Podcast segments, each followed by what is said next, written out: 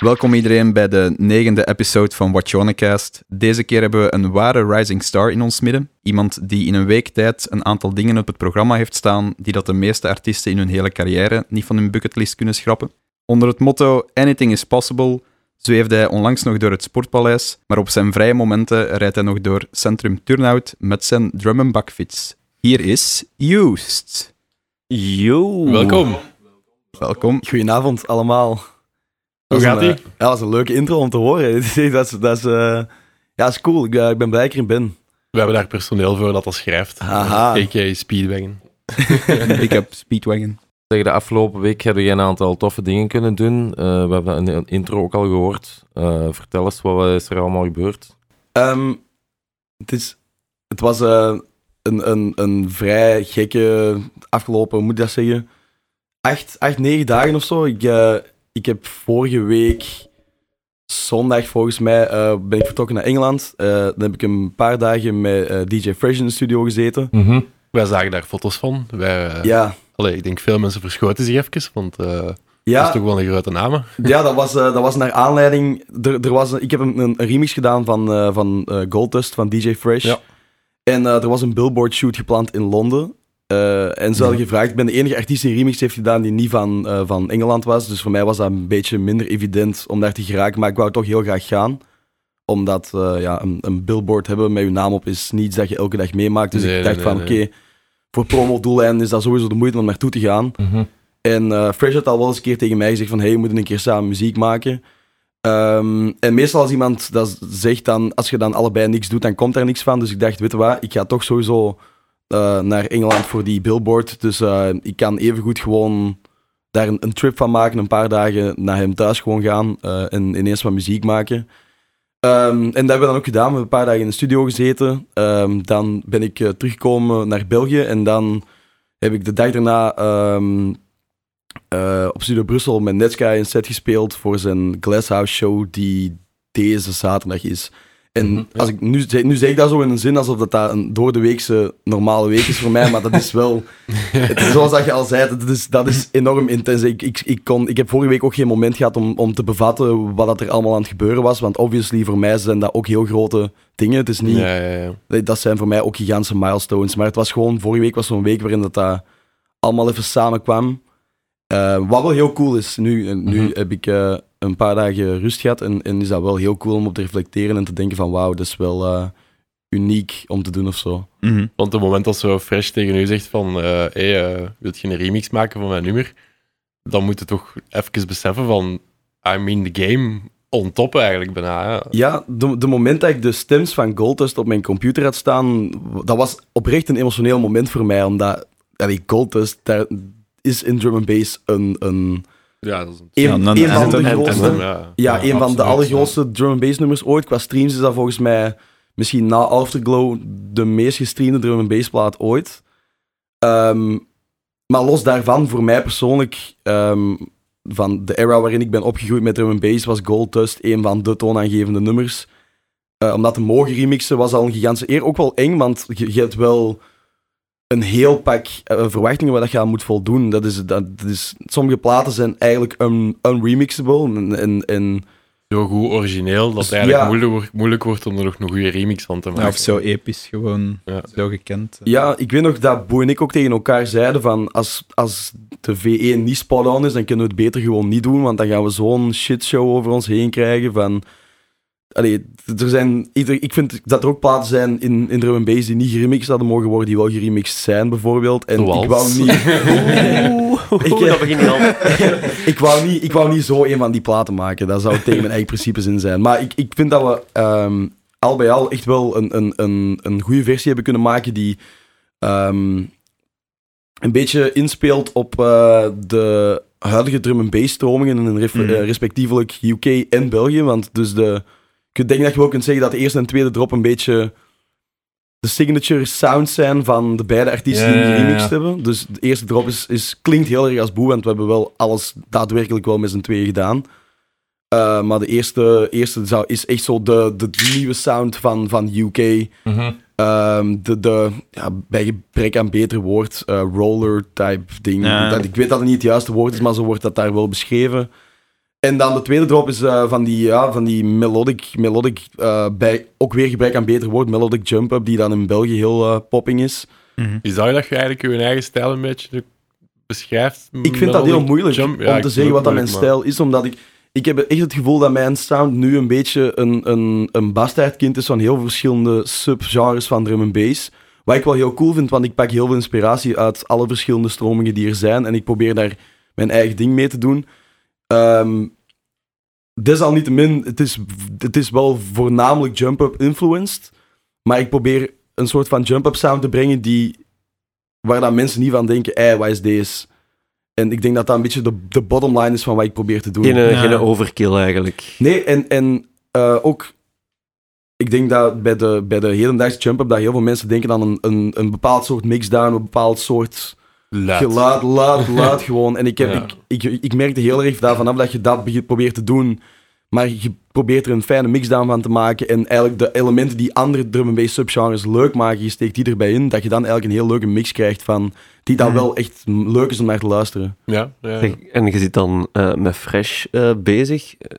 Wat zeg je daar tegen? Mocht je al Freshke zeggen of zo? Allee, hoe, hoe gaat um, dat? Ja, of hoe is dat ontstaan? Allee, uh... Ja, ik, uh, ik weet nog dat uh, het begin van de communicatie over Gold Dust en zo was allemaal via, via Bou, omdat... Ja, Bou is momenteel een van de hottest names um, in heel drum en bass. En iedereen wil met hem werken, iedereen wil remixes van hem. En de, ik bedoel, toen dat we door een lijst aan het gaan waren... Want Bou en ik zijn redelijk goed bevriend. En we, we waren sowieso al wat samen muziek aan het maken. En op een bepaalde dag zei Bou tegen mij van... Hey, um, ik heb nog keiveel stem staan van remixes die ik nog... Die kan doen. En we waren echt ontelbaar veel... Ook heel veel legendary tunes, bijvoorbeeld Sigma, Root Boy en zo zat er ook allemaal tussen. En dat waren allemaal van die tunes waar ik van dacht van... Wauw, als we die kunnen doen... kan dat heel big zijn. En toen kwam ik Gold Dust tegen en zei ik van oké, okay, no question, we gaan Gold Dust doen. Um, maar dus het begin van die communicatie verliep allemaal via Fresh en dan... Um, toen de remix klaar was... Via Bou. Via, ja, via Bou. Via dus Bou, ja. Bou, Bou en Fresh. Uh, maar vanaf dat dan de, de hele... De, vanaf de tune klaar was en er moest um, afgesproken worden voor release en, en weet ik veel wat, dan, dan zat ik ook een beetje mee in die mix samen met mijn management aan en... Um, Uiteindelijk uh, weet ik nog dat Fresh mij dan ook begon te sturen van amai, je hebt dat supergoed gedaan, die remix, en, en dat hij heel content was. Ook vooral van, van het deel dat dan meest als mij klonk, wat ik wel heel cool vond. Het is um, ook echt een goede plaat trouwens, ik draai ze ook. Dus. Ah, dank je, dank je wel, appreciate da- it. Daarom is het een goede plaat. Ja, ja, ja. Als je ze niet draait, dan is het ja. De hele dat mijn bassin kijkt naar uh, teaser ja. als het uh, over kwaliteit. Okay, uh, jij werd iets aan het vertellen. Ja, ja. Um, En, en dan, ja, ik, op een bepaald moment um, kreeg ik dan een e-mail um, van, van Fresh van hey, we moeten samen muziek maken. En ik was er zeker down voor. Maar ik weet ook dat Fresh is zo ook iemand die dat, als je die een, een, een folder stuurt met stems, dan gaat daar waarschijnlijk niks van komen, want die heeft nu, um, die heeft nu ook een familie en zo. Dus dat is sowieso voor hem al wat minder evident. Dus dan dacht ik gewoon van oké, okay, ik, ga, ik ga wel gewoon naar Ginder. En toen dat ik bij hem was, was, was dat was even wel een... een Een bizar moment, want ik weet nog dat we op een bepaald moment bij hem in de tuin, op de tuinstoel zaten, in de zon. En dat ik ineens al langs mij keek en echt dacht van, what the fuck, ik zit langs D J Fresh en die is in een tuin. Zo, uh... What You On a Cast. Ja, misschien even wel beginnen bij het begin. Uh, yo, hoe oud ben jij eigenlijk? Ik ben vijfentwintig ja, nu. Dat vroeg ik bij jullie ook, ook eigenlijk ja. altijd. Ja, dus ik ben zeker niet meer piepjong. Goh, in onze kijk naar onder. Maar ja, op het moment dat Gold Dust en zo dan uitkwamen, waard je effect... Eh, dat is tien jaar oud of zo, toch? Dat ja, tien, twaalf jaar of zo is dat nu ja. oud, ja. En wanneer is het eigenlijk zo wat begonnen voor je? Wanneer heb je eerste stappen gezet in drum en bass? Of, of begin je produceren met drum en bass? Of muziekschool gedaan vroeger? Of... Um, muziek muziek uh, van, vanaf heel jong, want allebei mijn ouders zijn muzikanten. Ik zou zeggen, ja, muziekhouders gewoon, uh, die hebben allebei uh, conservatoriums gedaan. D J's en zo. Ja, nee, I wish. Nee, dat is, die zijn allebei uh, klassieke school, dus die hebben allebei conservatorium gedaan. Ja. Mijn vader is, uh, heeft, denk ik, uh, muzikologie gestudeerd en, en orgel als instrumenten. Mijn moeder is pianist. Pianiste. Okay. Um, en ik moest op muziekschool op een bepaald moment. Ik denk dat ik uh, vanaf dat je mocht gaan, uh, moest ik noodleer gaan volgen. Hoe oud is dat? Vijf jaar of Vijf, zes jaar, ja, zoiets. Ja, ja. Maar mijn vader gaf dat, dus ik moest dan uh, bij mijn vader noodleer gaan volgen. Echt? Ja, en, en, en dan... En dan een beetje zagen over je professor eigenlijk. Zo van, oh ja, maar dat, is, dat was dus ook, als ik iets niet goed deed, dan, dan, kwam, dan kwam dat thuis en, dan, en wij reden samen naar huis na de lessen en dan kwam ik thuis en ja, dan... dan je echt onder je voeten. Ja, dan, je hebt dat niet goed gedaan, je, maar dat was op, al bij al viel dan nog mee. Noodleren is ook niet zo heel moeilijk als je op vijf jaar of zes jaar of zo begint. Uh, en dan moest ik uiteindelijk een instrument kiezen. Uh, dat had ik voor viool gekozen. Dan heb ik uh, heel mijn lagere school totdat ik in een tweede middelbaar zat, uh, viool gedaan op de muziekschool. En dan, um, ik, ik deed toen, ik studeerde toen Latijn, maar ik, ik, um, ik ben geen ster in wiskunde. Uh, en uiteindelijk was ik gebuist voor wiskunde dat jaar en moest ik een andere richting gaan doen, maar ik had echt geen goesting om iets anders te gaan doen in A S O of zo. Ik, was, was ook, ik zat op zo'n hele rare school ook in. Uh, en welke school? Ik, uh, nee, dat, dat mag ik niet zeggen, dat mag ik niet zeggen. Maar in Turnhout? Uh, nee, niet in Turnhout. Ah. Dat was niet in Turnhout. Uh, en toen was ik dat zo beu dat ik zei van oké, okay, ik wil iets helemaal anders gaan doen. Want best een zware stap is als je nu tweede middelbaar zit. Uh, en dan heb ik gekozen om kunstmaniora te gaan doen in Turnhout. En dan ben ik met mijn viool kunstmaniora gaan doen. Dus dan heb ik klassiek viool gedaan tot mijn zesde middelbaar daar. Uh, en uiteindelijk, toen ben ik zo in, in die periode van middelbaar, uh, ben ik dan geïnteresseerd geraakt in uh, drum and bass. Uh, obviously, dat was Netsky era. Um, ja, ja. Je kon daar ook niet omheen. Je, en, en ik ben daar naar beginnen luisteren. Eigenlijk heel classic story van iedereen van mijn generatie. Je leert Netsky kennen, je ontdekt U K F en vanaf dan begin je gewoon verder en verder te zoeken en zo rolt je gewoon een drum and bass. Nee, dat, dat is nee. voor mijn generatie hoe het gebeurt gewoon. En hoe speciaal is dat dan eigenlijk dat je vorige week hè, met Netsky op ja. Studio Brussel de number one, allee toch... Ja, de... alternatieve radio in België, samen met Netsky staat. Heel full circle. Heel full circle voelde dat voor mij, omdat... Ja, het is sowieso... Netsky is natuurlijk geen, geen, geen mentor voor mij, want ik, hij heeft mij niet gecoacht of weet ik veel wat, maar het is wel een voorbeeld voor mij. En, en hij heeft eigenlijk wel het pad gelegd dat ik nu aan het be- bewandelen ben. En ik ben nu nog steeds niet op het einde van het pad dat hij gelegd heeft, dus zolang dat ik nu... Op, op dit blijf doen, ben ik eigenlijk in zijn voetsporen aan het wandelen. Dat is heel cool dat dat op een bepaald moment samenkomt. Je bent nog niet klaar. Oh nee, absoluut niet. Absoluut niet. Um, een vriend van mij was, uh, die had Fruity Loops op zijn laptop staan en dacht ik, oké, okay, dat wil ik ook doen. Uh, en, en dan de gast die dat mij Fruity Loops had laten zien, was naar P X L Music gegaan om daar muzikant elektronica te gaan studeren. En ik wist er ook niet beter op om te zeggen van, ja, dan, dan ga ik dat ook maar doen zeker. Dan ben ik naar P X L gegaan. Uh, heb ik daar twee jaar gezeten. Uh, wel, toen, heb ik, uh, toen ben ik moeten overschakelen naar Ableton, want ik kreeg les in Ableton. Uh, thank, praise the Lord daarvoor trouwens, want ik, ik hou van Ableton. Uh, en dan heb ik twee jaar daar heel veel geleerd wel. Uh, er waren heel veel vakken die ik niet leuk vond, maar ook wel een heel aantal vakken die dan wel heel interessant waren. Muziekgeschiedenis, waarin dat je van alles leert over popmuziek. Uh, We hadden daar ook noodleer dan, de, de popnoodleer, wat ook heel fijn was om een keer te hebben over akkoorden in plaats van altijd die klassieke noodleer. Nee, ja. um, er is echt een richting pop, popnotenleer of wat? Ja, dat is een vak dat je dus krijgt. Solfège heet dat, maar dan krijg je... eigenlijk. Ja, dan, dat is een beetje zoals dictées die je hebt met klassieke muziek, maar dan eerder met akkoorden en zo akkoorden herkennen. Ja, ja, ja. En dat was helemaal anders, want ik, ik uh, noodleer voor mij klassiek is heel makkelijk, want ik heb een absoluut gehoor. En dat was voor mij totaal geen challenge. Dus toen ik daar kwam, was dat voor mij wel leuk, omdat dat een keer iets anders was dan wat ik altijd gewoon was. Wat is dan absoluut gehoor? Uh, dat is een perfect pitch, dus dat ik, uh, ik kan eender welke toon horen en zeggen welke noot dat, dat is op een, op een, uh, op een oh. klavier. Als... Dat is, uh, dat is een fa, dat is een F. Ah, okay, ja. En vals. Het is wel een zeer belangrijke asset ook als D J, denk ik, hè? Het is heel leuk als je aan uh, recordboxen bent of zo om te weten welke key dat je tunes zijn. Dan moet je dat niet gaan opzoeken of zo. Dan, want ik, ik draai wel meestal een key en... en... Oké, okay, hoe fout is uh, recordbox dan in het vinden van keys? Meestal heel goed. Ah. Um, als ze het fout hebben, is het meestal um, de aanverwante toonaard van, van, uh, van een, een quint hoorzak. Maar dat is, dat is de, een, als je een semitoon zou bekijken, is dat plus zeven. Dus dat ja. is eigenlijk altijd... De, de, dan, dan, uh, dan, dan detecten ze eigenlijk de eerste uh, boventoon van, van wat de sub zou doen, zogezegd van de root note. Dus dat is eigenlijk nooit echt veraf. Meestal hebben ze het wel juist. Dus stel dat je bijvoorbeeld een, een tune in F zou hebben, dan zou die ook gedetect kunnen worden in principe als, een, als in C. Dus Nico is al lang is... niet meer mee met wat dat gaat zeggen. ik, um, ik knip er... Je knikt gewoon, ja. Ik knip er met mijn, uh, met ik mijn ben ogen. En ik knik ja. En ik denk vooral, oké, okay, de audio nerds uh, hebben ook weer mee deze episode. Het goede, het goede antwoord is gewoon, de Recordbox is redelijk accuraat. Dus gelukkig. What you on a cast. um, waar, zat ik, waar zat ik met mijn hele verhaal? Ah ja, ja P X L. Hogeschool. Ja. Uh, ja. Na twee Ableton. jaar, ik ben echt geen goede student. Ik kan me niet opladen voor vakken die dan mij niet interesseren. Dus dan loopt het gegarandeerd fout op een bepaald moment.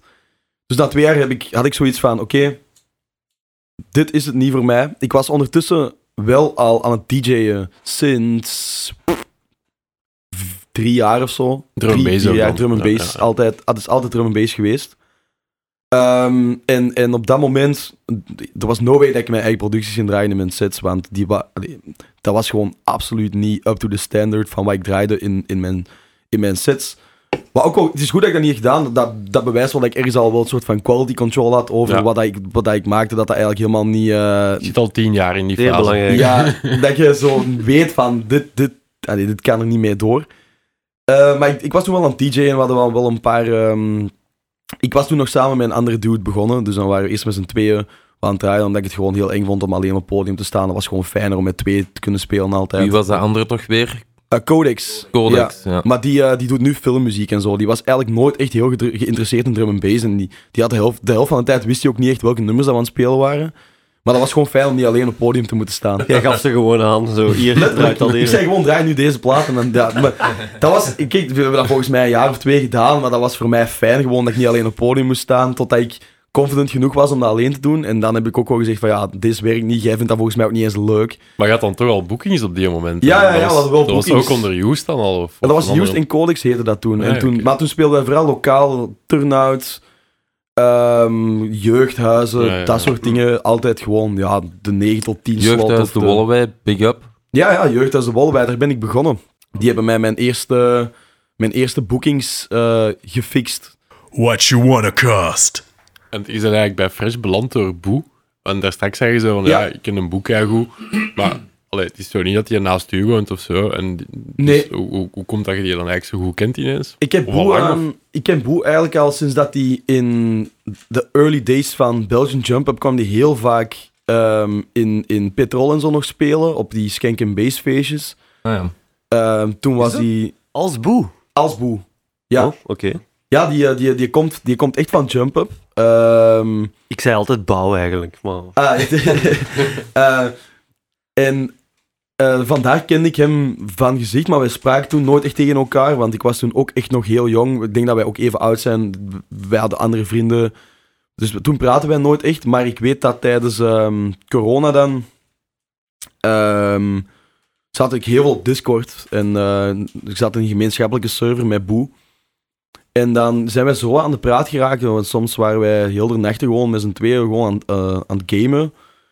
Ehm... Um, En dan uiteindelijk hadden we zoiets van, oké, okay, we gaan een keer samen muziek maken. En dan was daar gewoon iemand van de twee uh, zijn D A W open doen. En dan via Discord screensharing gewoon wat dinges doen. En dan... ah ja, echt op die manier gewoon, ja. Ja, en dan gewoon heel de tijd files over en weer sturen. Dus dat hij bijvoorbeeld, ik, ik, ik deed dan iets. Ze zeiden van, ah ja, ik ga die hier even snel door mijn culture vulture halen. Dan deed hij dat bij hem thuis even door zijn outboard. Ja. Dan stuurde dat weer terug naar mij. En zo waren we eigenlijk heel de tijd aan het werken. En dat is dan ook hoe, hoe dat die Gold Dust remix is gebeurd. Dan uiteindelijk dat we op een bepaalde dag zeiden van, ah... ik ga eens geen remix doen of zo en dan, en dan ja, hadden we okay. die plaat gemaakt.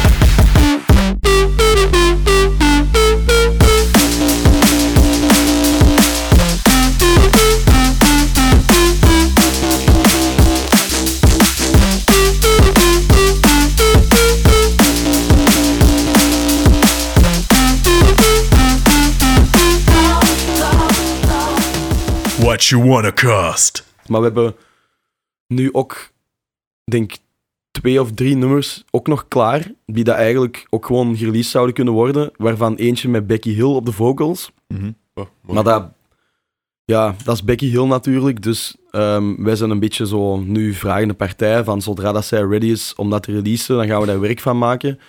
Maar dat is helemaal niet zo evident natuurlijk, want die heeft nu ook deze jaar een Brit Award gewonnen. Ja. Letterlijk Adele heeft die een Brit Award zien winnen, dus dat is, allee, dat is voor nee. ons een beetje out of reach nu. En nee. de reden waarom dat die überhaupt met ons wou werken was ook weer omdat zij houdt van drum en bass en die heeft ook een beetje die, die image van hey, ik, ik hou van drum en bass met Afterglow en zo. Ja, ja, ja. En Bou is once again heel popping, dus dan wil die of course met Bou werken en dan ja. kom ik daar later bij in de mix. Dus ik heb voor de rest ook aan die plaat niet heel veel te zeggen, ik heb die gewoon meegemaakt. En voor de maar dan is het, het vooral wachten. Nu zo wel legal en managers. Ja, en... nu is het vooral mensen van haar team overtuigen dat dat, dat dat een goede move is om te maken. En vooral geduldig zijn, want zij heeft obviously een heel, heel druk schema van releases. Ze heeft net haar eerste album gedaan. Um, ja. Die heeft letterlijk twee weken, drie weken geleden nog een plaat gereleased met David Guetta. Ja, dan kunnen... Dan kunnen, ja. kunnen, kunnen Jo en Amin van, uh, van Wichelderzande en Manchester niet veel komen doen. Nee. Um, het, is wel, het is wel mooi dat je het zo nog platvloers eigenlijk verwoordt. Ja, ja het, het, het is, ik, ik ga heel blij zijn als hem uitkomt. En als hem niet uitkomt, zou ik het ook wel snappen. Het zou heel grote zonde zijn, want ik weet dat die plaat het heel goed zou doen. Ik vind het een fantastisch nummer. En... Speelde hem? Ja, ja, ja, ja ik, speel, ik heb hem ook op Rampage als laatste, als laatste plaat gespeeld. Omdat ik wil die plaat zoveel mogelijk in de omloop brengen, dat het dan misschien... dat de, pre- de press- pressure soort van misschien op, op haar team kan zeggen van ah, um, die plaat doet het wel goed, mensen zingen mee en is niet eens uit. Misschien Sportpaleis kunnen... van vijftienduizend man kan al een keer helpen. Voilà, en oh, ja, dat, dat staat ook heel goed op beeld, dus wie weet komt zo'n filmpje daarvan tot bij haar terecht of zo. Ik probeer altijd maar zoveel mogelijk zaadjes te planten voor dingen die dan misschien later wel of niet gebeuren. Mm. Um, het feit dat ik überhaupt al een collab heb kunnen doen met Becky Hill is heel nice, want zij is obviously... een van de meest legendary uh, zangeressen in drum and bass. Gewoon omwille van Afterglow. Um, zij heeft ja, van Dance Records, uh, Gekko van Oliver Heldens en zo. Dat zij allemaal, die heeft zoveel, zoveel legendarische hits mm-hmm. op haar naam staan. Dat dat wel heel cool is. En als, als wij met haar iets kunnen doen en dat komt uit, dan is dat ook weer heel goed voor onze image. Zeg, in die andere superster waar je onlangs mee beginnen samenwerken bent, Netsky, hoe zijn je daarmee in contact gekomen? Um, Ik heb die volgens mij voor het eerst ontmoet in twintig negentien.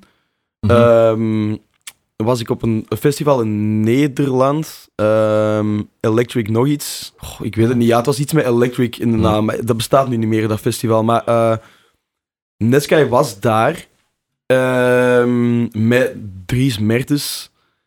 En ik was daar. Rare combo. Je moest ook draaien. Ja, die, ik denk dat hij een draait. Maar ik wist niet of dat hij... Ik denk niet dat hij daar moest draaien, maar die waren daar. En ik wou wel iets gaan zeggen. Maar ik dacht ook van ja, dat is misschien een beetje... Het is nooit fijn... Tegen Dries of Netsky? Ah, ja. tegen Netsky, tegen Netsky. Ik, uh, yo Dries, yo wie zit jij? Ik ben niet zo'n voetbalfan. Um, maar ik dacht ook van ja, in, in de backstage, dat is een beetje zo je safe space. En allee, ik zou dat ook niet fijn vinden mocht er iemand die ik niet ken naar mij komen in de backstage. Dus ik had dat toen niet gedaan. Mm. Maar dan ietsje later stonden wij uh, achter de Rampage stage. Dus beware als je Joost in de backstage tegenkomt. Rampage open air, we gaan ons gedragen dan. um, wacht, ah ja, dus wij, wij stonden uh, achter, de, achter de Rampage stage en ik denk dat... Uh, Andromedik die dag moest spelen. En uh, ineens stond, uh, stond Boris daar dan ook. En uh, toen ben ik even daar iets tegen gaan zeggen. Van, uh, gewoon van, hey, uh, ik, uh, ik ben drum and bass producer en ik heb heel veel uh, inspiratie gehad uit wat jij hebt gedaan en merci daarvoor en zo. Dat was eigenlijk mm. een heel, uh, een heel ja, normaal gesprek. Eigenlijk niet per se van artiest tot artiest, maar meer van als fan van mijn kant naar, naar, uh, naar hem toe. Het is ook een vriendelijke mens, hè? Ja, sowieso. En het was heel fijn voor mij om dat ook een keer te kunnen uitspreken tegen hem op die moment. Omdat op die moment stelde ik ook drie keer niks voor, hè, dus dat was, allee, daar, ik hoefde daar ook niks uit te halen. Dus voor mij was het gewoon heel cool om tegen iemand van mijn grote voorbeelden een keer te kunnen gaan zeggen. Dat is ook heel convenient dat dat een Belg is. Um, mm. Dus dat was heel cool. En dan, uh, ietsje later was hij mij dan beginnen volgen op Instagram. En is hij mij zo wat blijven volgen. Maar we praten nooit echt heel veel. Die reageerden soms wel eens op een verhaal van mij op Instagram van hey, wat is de I D van deze plaat of zo. Of dan, dan was er wel eens sporadisch contact. Mm, en dan...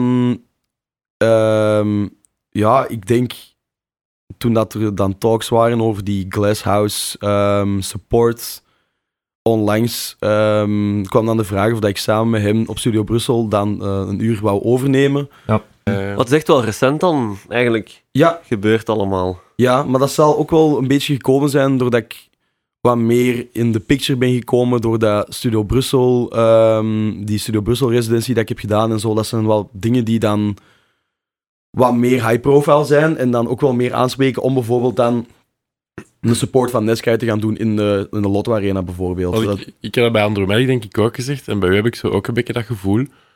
Ik ken u al wel even, maar dan zo in één keer zeg je daar en stel jij zo ook zo bam, allee, als headliner overal, de, alle festivals, allee, alles wat je maar kunt doen ja, eigenlijk. Op zo'n precieze jaar of twee tijd of zo. Ja, dat is misschien ook door COVID gewoon... Ah, wel, dat is ook. Ik heb daarover nagedacht onlangs dat dat komt. Eigenlijk ging twintig twintig voor mij het, het pre-doorbraakjaar zijn. Dus ja. mm. ik ging eerst een keer Rampage spelen. Um, er waren talks over vette, vette festivals in de zomer. En het zag er eigenlijk allemaal heel goed uit. Niet ontplof goed, maar goed. Ja, ja. En uiteindelijk had twintig eenentwintig dan het doorbraakjaar moeten worden. Als het volgens het boekje was gegaan. Ja, ja. Ja. Uiteindelijk is dat dan niet gebeurd. En...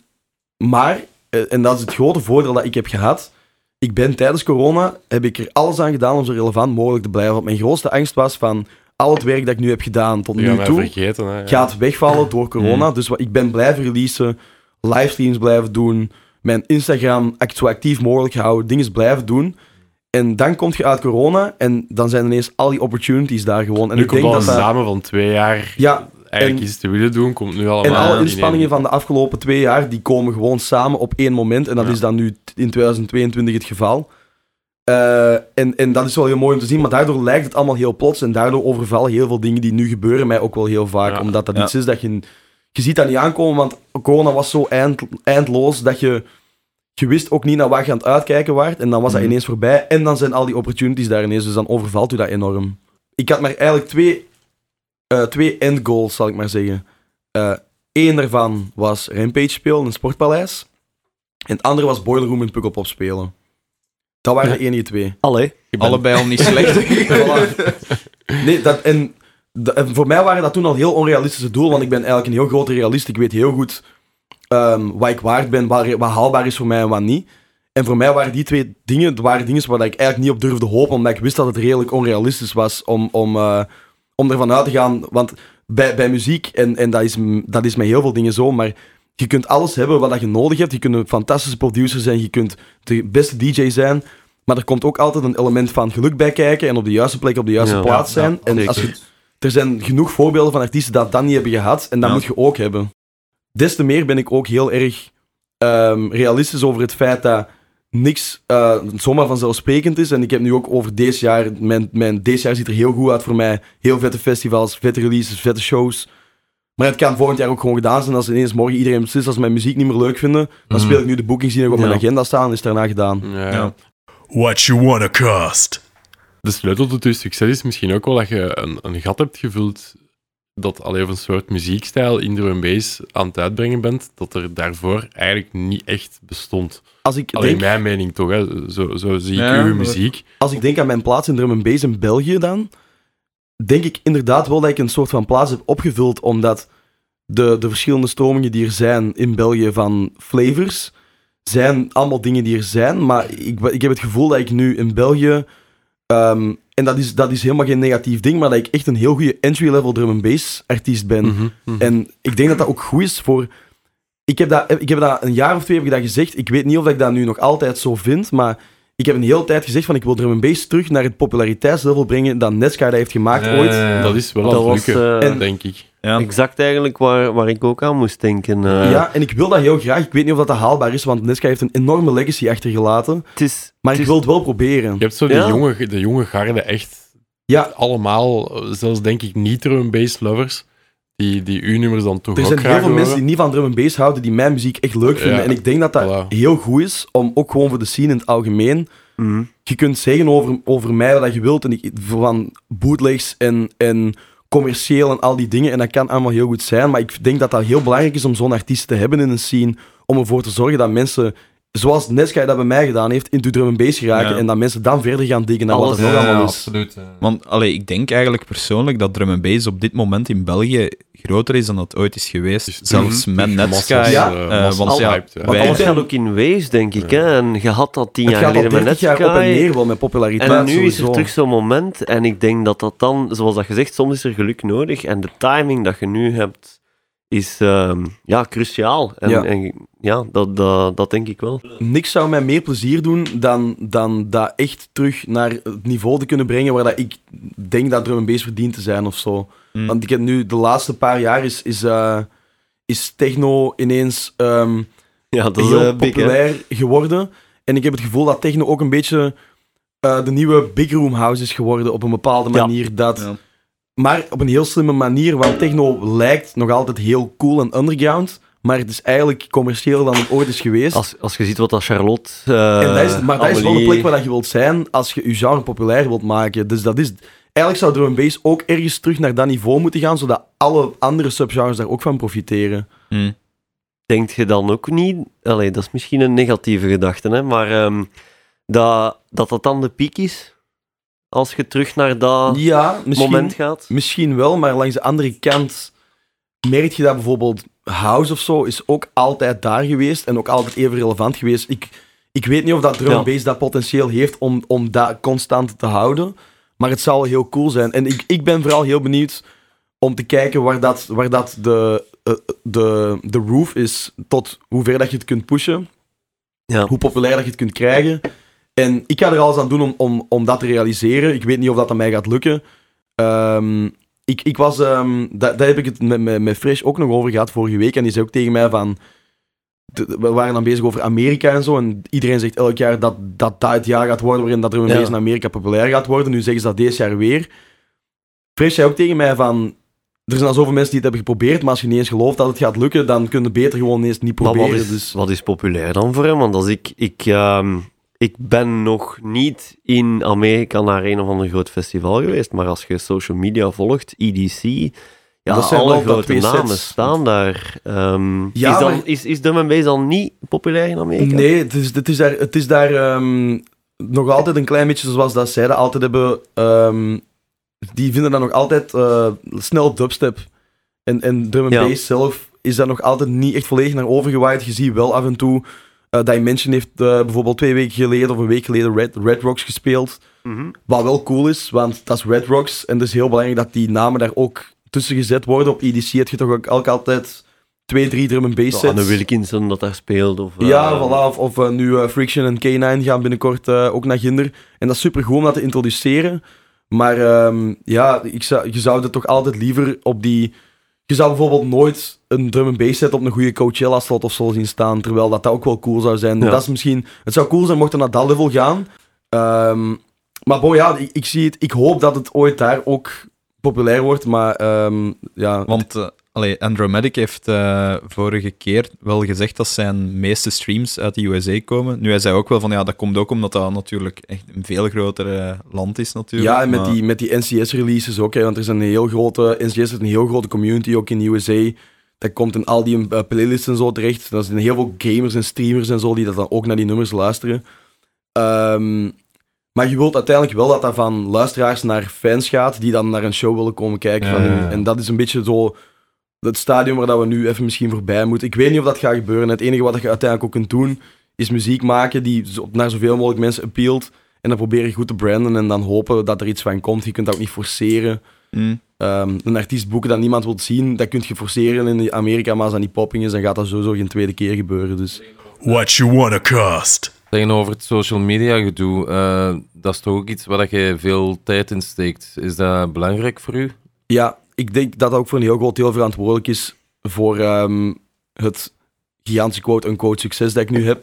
Hoeveel volgers zijn er? Uh, ik was eigenlijk rond, onderweg om te gaan zien. Rond de achttienduizend, hm?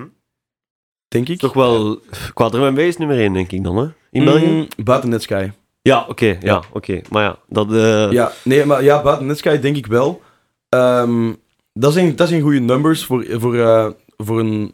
Voor een artiest in drum en bass. Voor een drum en bass artiest. Ja. Allee, kom aan. Uh, achttienduizend mensen. Ja. achttienduizend vijfhonderd. Zal er achttienduizend vijfhonderd drum en bass luisteraars zijn in België? Of mensen die actief naar drum en bassfeesten gaan? Ik weet het niet. Um, I don't know. Dat kan ik ook echt niet, uh, dat kan ik ook echt niet zeggen.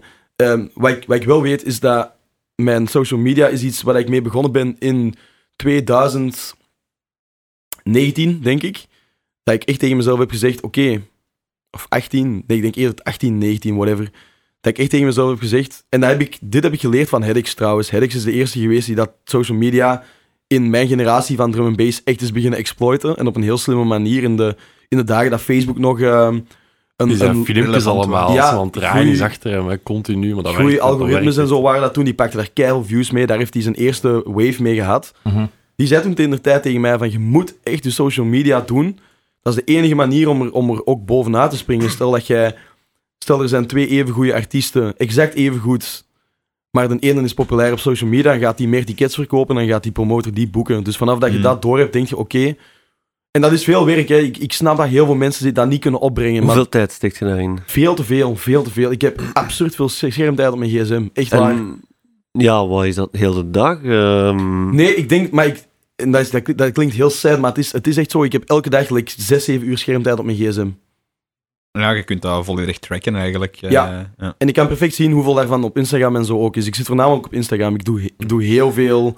En dat gaat dan vooral over mensen, hun commentaar, commenten, ja, of zelf... Ja, als, als je een post hebt, dan zie je gewoon dat je het eerste uur nadat je gepost hebt online bent, om zoveel mogelijk... Want hoe meer reacties dat je krijgt in korte tijd, hoe meer dat algoritme gaat zeggen van oké, okay, we gaan nu op, op mensen mm-hmm. hun feed. Nee, ja. Want ik heb achttienduizend volgers, maar ik moet niet denken dat een derde van die volgers dan nog maar te zien krijgt als ik iets post. Dus ja, moet... ja, wij, wij hebben net Instagram ontdekt, denk ik. Ja. je, je moet echt zien dat je... Ook al heb je die volgers, dat ziet er goed uit, maar je moet zien dat je dat tot bij zoveel mogelijk mensen terecht krijgt. En dan... Je engagement is dan alles en gewoon zien dat je zoveel mogelijk mensen bereikt. En je kunt de, je nu, ja. kunt de, de schoonste foto van de wereld posten... Maar als je daar voor de rest niks mee doet, gaat niemand die foto zien of zo. En dan, ja, je moet als, echt zien... Als je de vaart blijft gaan die dat je nu aan het maken bent, uh, dan allez, zal binnen, binnenkort, hè, hopelijk, uh, toch een extern team ook je socials en zo... Ja, wel, zou je niet uit handen geven binnenkort. Uh, ik, ik, ik wil dat eigenlijk liever niet uit handen geven, maar dat, misschien is dat wel fijner als, als iemand... Want ik heb nu al heel vaak dat bijvoorbeeld mijn content die ik dan post...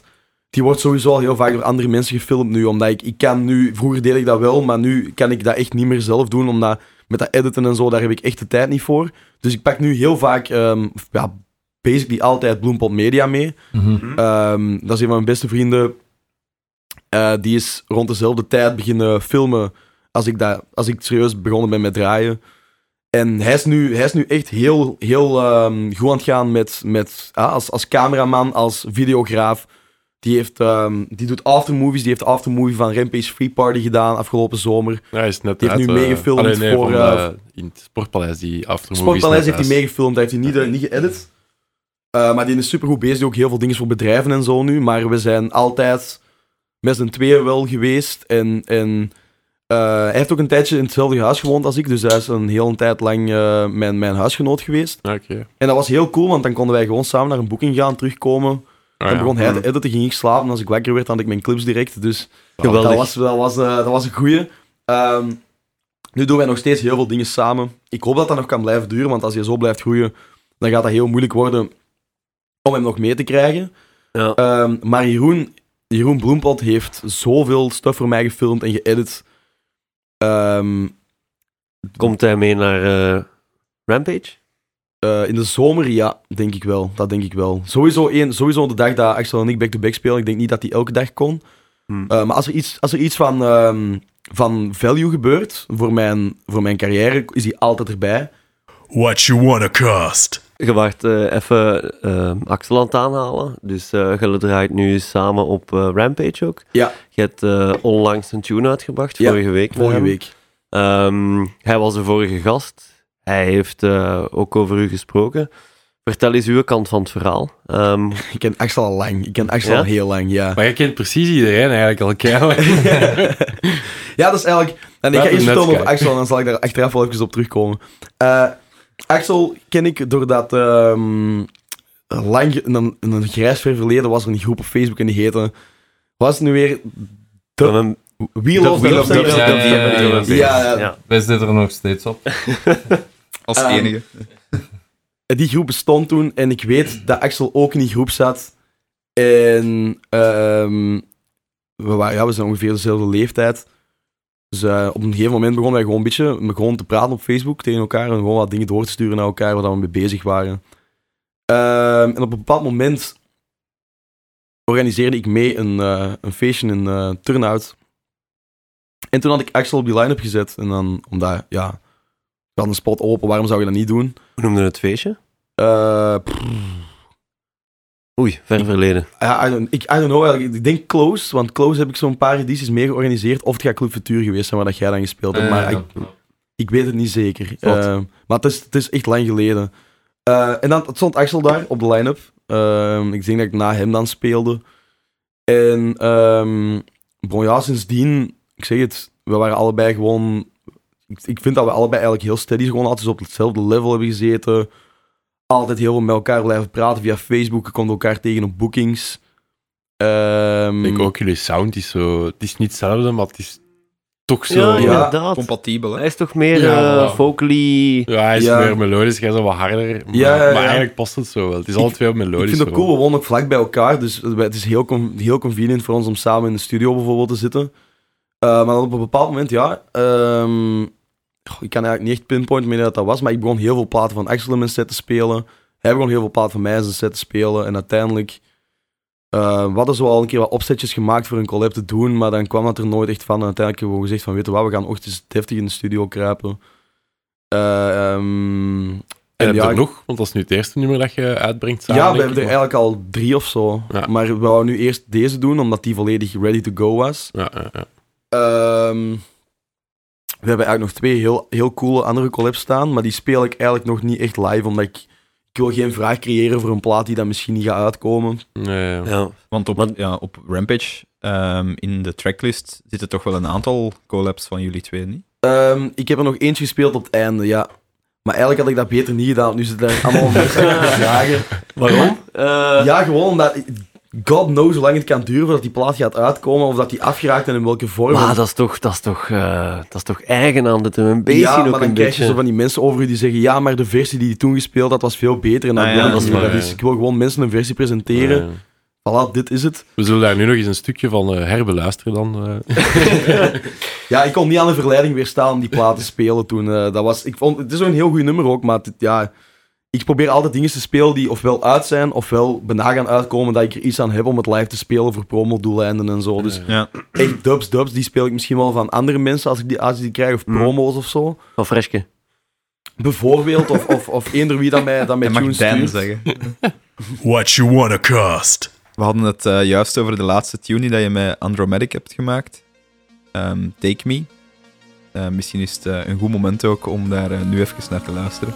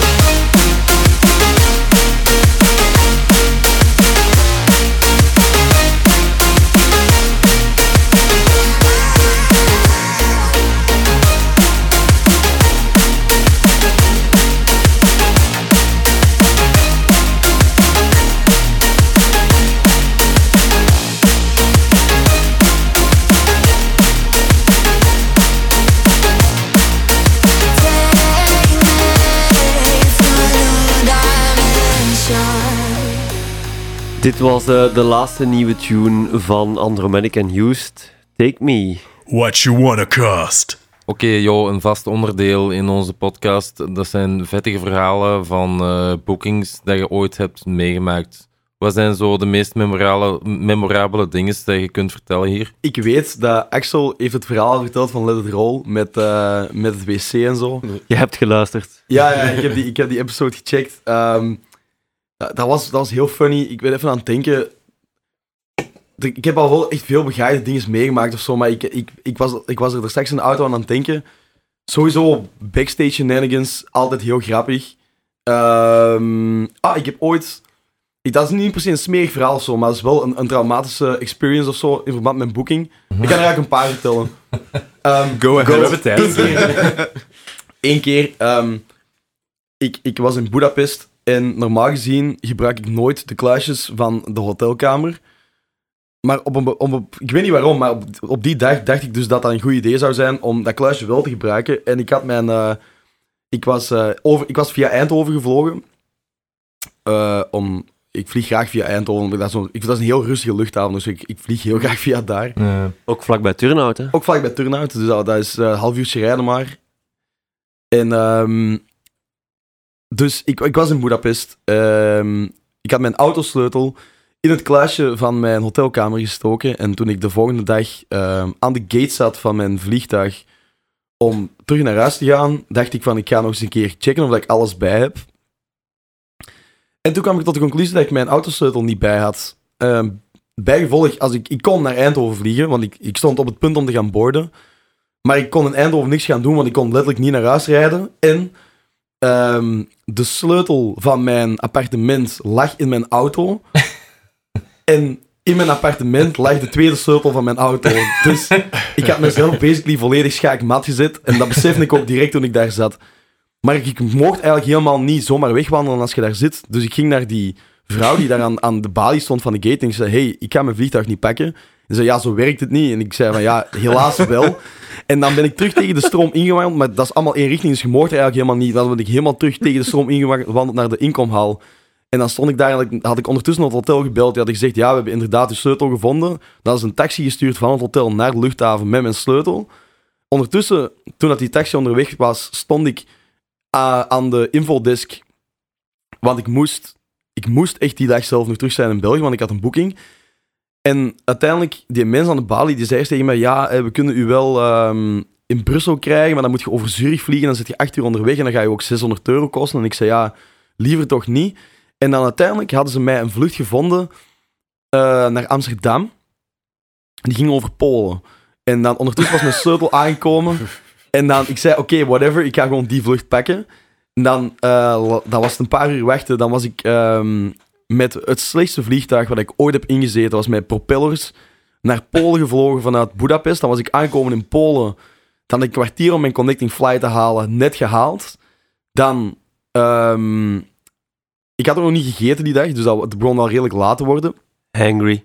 Ja, ik was, ik was echt hangry toen. Uh, dan de connecting flight van, ik denk dat Krakau was, naar Amsterdam. Dan was ik geland in Amsterdam tegen... Ik moet beseffen, mijn vlucht was normaal gezien om elf uur 's ochtends of zo. Toen was zeven uur 's avonds was ik in Amsterdam.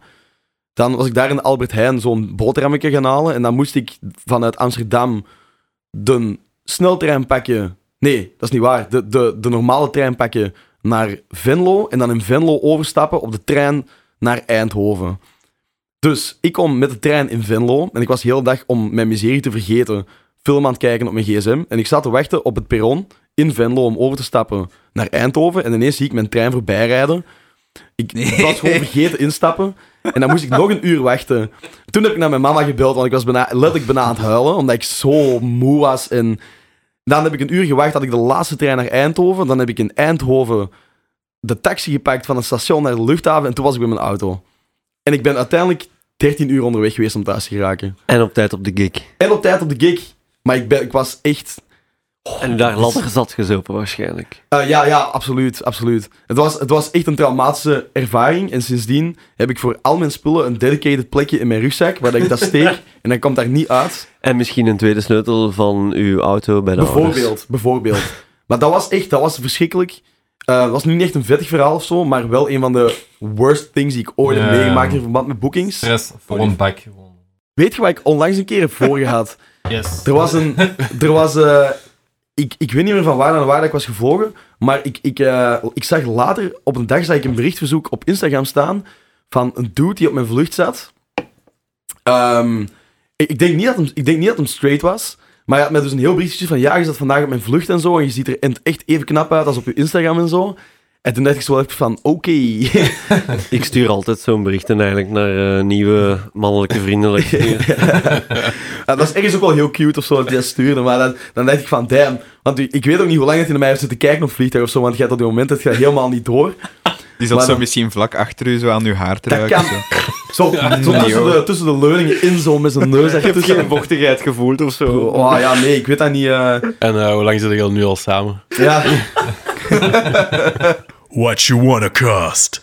Misschien iets helemaal anders. Uh, Joost, uw naam, van waar komt die eigenlijk? Dat is, maar ik denk dat het bijna voor iedereen zo is, een heel stom verhaal eigenlijk. Um, Meest, meestal is het zo, maar ik ja, ben toch ja, wel benieuwd. Absoluut. Dus de, de eerste D J-ervaring die ik ooit heb gehad, was toen ik wou meedoen met de kunstbende. Um, omdat, I don't know, ik wou gewoon meedoen met de kunstbende. Je moest een mixtape insturen. Wat is kunstbende? Dat, was een, dat is een, een, een initiatief waarin dat ze jonge kunstenaars willen... Uh, ik dat, denk ik, ja. ja, dat is ja, een dat soort van wedstrijd waarin dat je in verschillende categorieën kunt meedoen. En D J was ook een categorie daarvan. En uh, allemaal heel goed. Ik had mijn mix gemaakt en, en dat was allemaal klaar. En ik zat um, in de, de, het, het open leerlingencentrum van mijn school. Dus dat is zo die ruimte waar de alle computers staan. En, want ik had geen laptop. En... Ik was klaar om die mix te uploaden en eerst moest ik een artiestennaam ingeven, maar ik had er helemaal nog nooit over nagedacht of zo. En toen moest ik on the spot iets bedenken. En toen had ik, um, toen had ik voor, um, voor Upside Down gekozen. En dat was dan, kort was dat U S D. En dan had ik dat zomaar gesubmit. En achteraf, ik dan, eerst was ik aan het draaien, dus onder de naam U S D. En op een bepaalde dag keek ik een bericht van een dude uit Engeland, die ook U S D heette. Wat de exact dezelfde afkorting was van, van, van Upside Down. En die had al gereleased op, op, op een labelken of zo. Nee. En voor mij was dat toen van, ja, oké, okay, ik kan daar niks tegen zeggen natuurlijk. Hè. Die was sowieso eerst. Uh, en toen moest ik veranderen, maar voor mij was dat toen echt het einde van de wereld. Want ik, denk, ik dacht op die leeftijd echt al dat ik een soort van legacy had of zo. En ik wou er echt niet van afstappen van die naam. En dan heb ik echt zo met pijn in het hart. Hè, ben ik dan veranderd naar Used, omdat dat was maar één letter verschil. Ja. Um, de naam was al Used, dus dat was dan, dat was dan ah, een soort ja, van inside leuke, gimmick. Leuke, ja. Ja. En toen is dat gewoon Used gebleven en um, ja, uiteindelijk is dat nooit meer veranderd of zo. Oké, okay. wow, ik heb naam. wel onlangs nog eens gedacht, want er is ook een band in Amerika die heet The Used. En ik ben onlangs aan het nadenken geweest of dat ooit iets van legal issues zou kunnen geven. Want stel nu dat ik, hopelijk gebeurt dat ooit, stel nu dat ik op Amerikaanse festivals of zo moet gaan spelen en die mannen staan daar ook. Gaat dat problemen geven, ja of nee? Wat voor muziek is het? Uh, het is rock. Ja, rock. Ja. Wow, ja. Het zal wel snel duidelijk zijn, denk ik. Denk, maar die mannen wel. hebben wel twee komma vijf miljoen maandelijks luisteren op Spotify, dus mm. ik, ik denk niet dat je samen ik... een plaat maken. Gewoon doen. Maar ja, Bad Company, dat hebben we eigenlijk ook een beetje hetzelfde aan de hand gehad. Dat was vroeger ook uh, een of andere rockband en daar hebben die uh, legal issues mee gehad. En dan hebben die ook uh, als B C ja. U K ah, okay, het leven okay, okay. beginnen. Ah, daarom dat die U K erachter staat, dat wist dus ik niet. Used B E. Kan, ja, of, of ja, gewoon used music of zo, kan allemaal. Ja. Ik ben, uh... Maar ik, ik, ik zou me verbazen mocht daar ooit nog uh, echt een probleem van komen. What You On a Cast. Ja, al die bookings die worden eigenlijk uh, geregeld, al is het bij een agency, hè? Uh, mm-hmm. Curious, als ik me niet vergis. Ja. Um, dat is toch het eerste agency waarbij dat je bij zat, denk ik? Um, ik heb, ik heb hiervoor, hiervoor zat ik even bij, uh, bij Next Gen, maar ah, dat, was, dat was een vriend ja. van mij die dat, dat deed, omdat op een bepaald moment... Um, Ik ben heel slecht met, met mails beantwoorden en zo. En ik haat onderhandelen. Ja, ja. Dus op een bepaald moment zei ik, ik wil dat niet meer doen. En ik wil iemand extern hebben die dat wel in samenspraak met mij, maar dan wel in mijn plaats dat kan doen. Data bijhouden, fees bijhouden, weet ik veel wat allemaal. Um, dus uiteindelijk heb ik dan een jaar of zo bij hem gezeten. En dan op een gegeven moment kwam Curious dan aankloppen van, hey, um, zou jij niet uh, bij ons roster willen komen? En dan zei ik van, ja, dat lijkt me wel fijn, want... Het, het, ding bij, uh, het ding is, als ik het echt zou willen, zou ik in principe dat, die administratieve kant allemaal zelf wel willen doen. Maar, waar dat een goede agency echt begint te shinen, is op het moment dat zij hun netwerk kunnen gebruiken om uw bookings ja, ja. te regelen, die ja. dat je met uw netwerk normaal gezien niet zou hebben. Ja. Um, dus bij mijn vorige agent, met, met alle respect voor hem natuurlijk, maar zijn netwerk was mijn netwerk. En dan had ik, had ik exact hetzelfde aantal bookings dat ik al gehad zou hebben.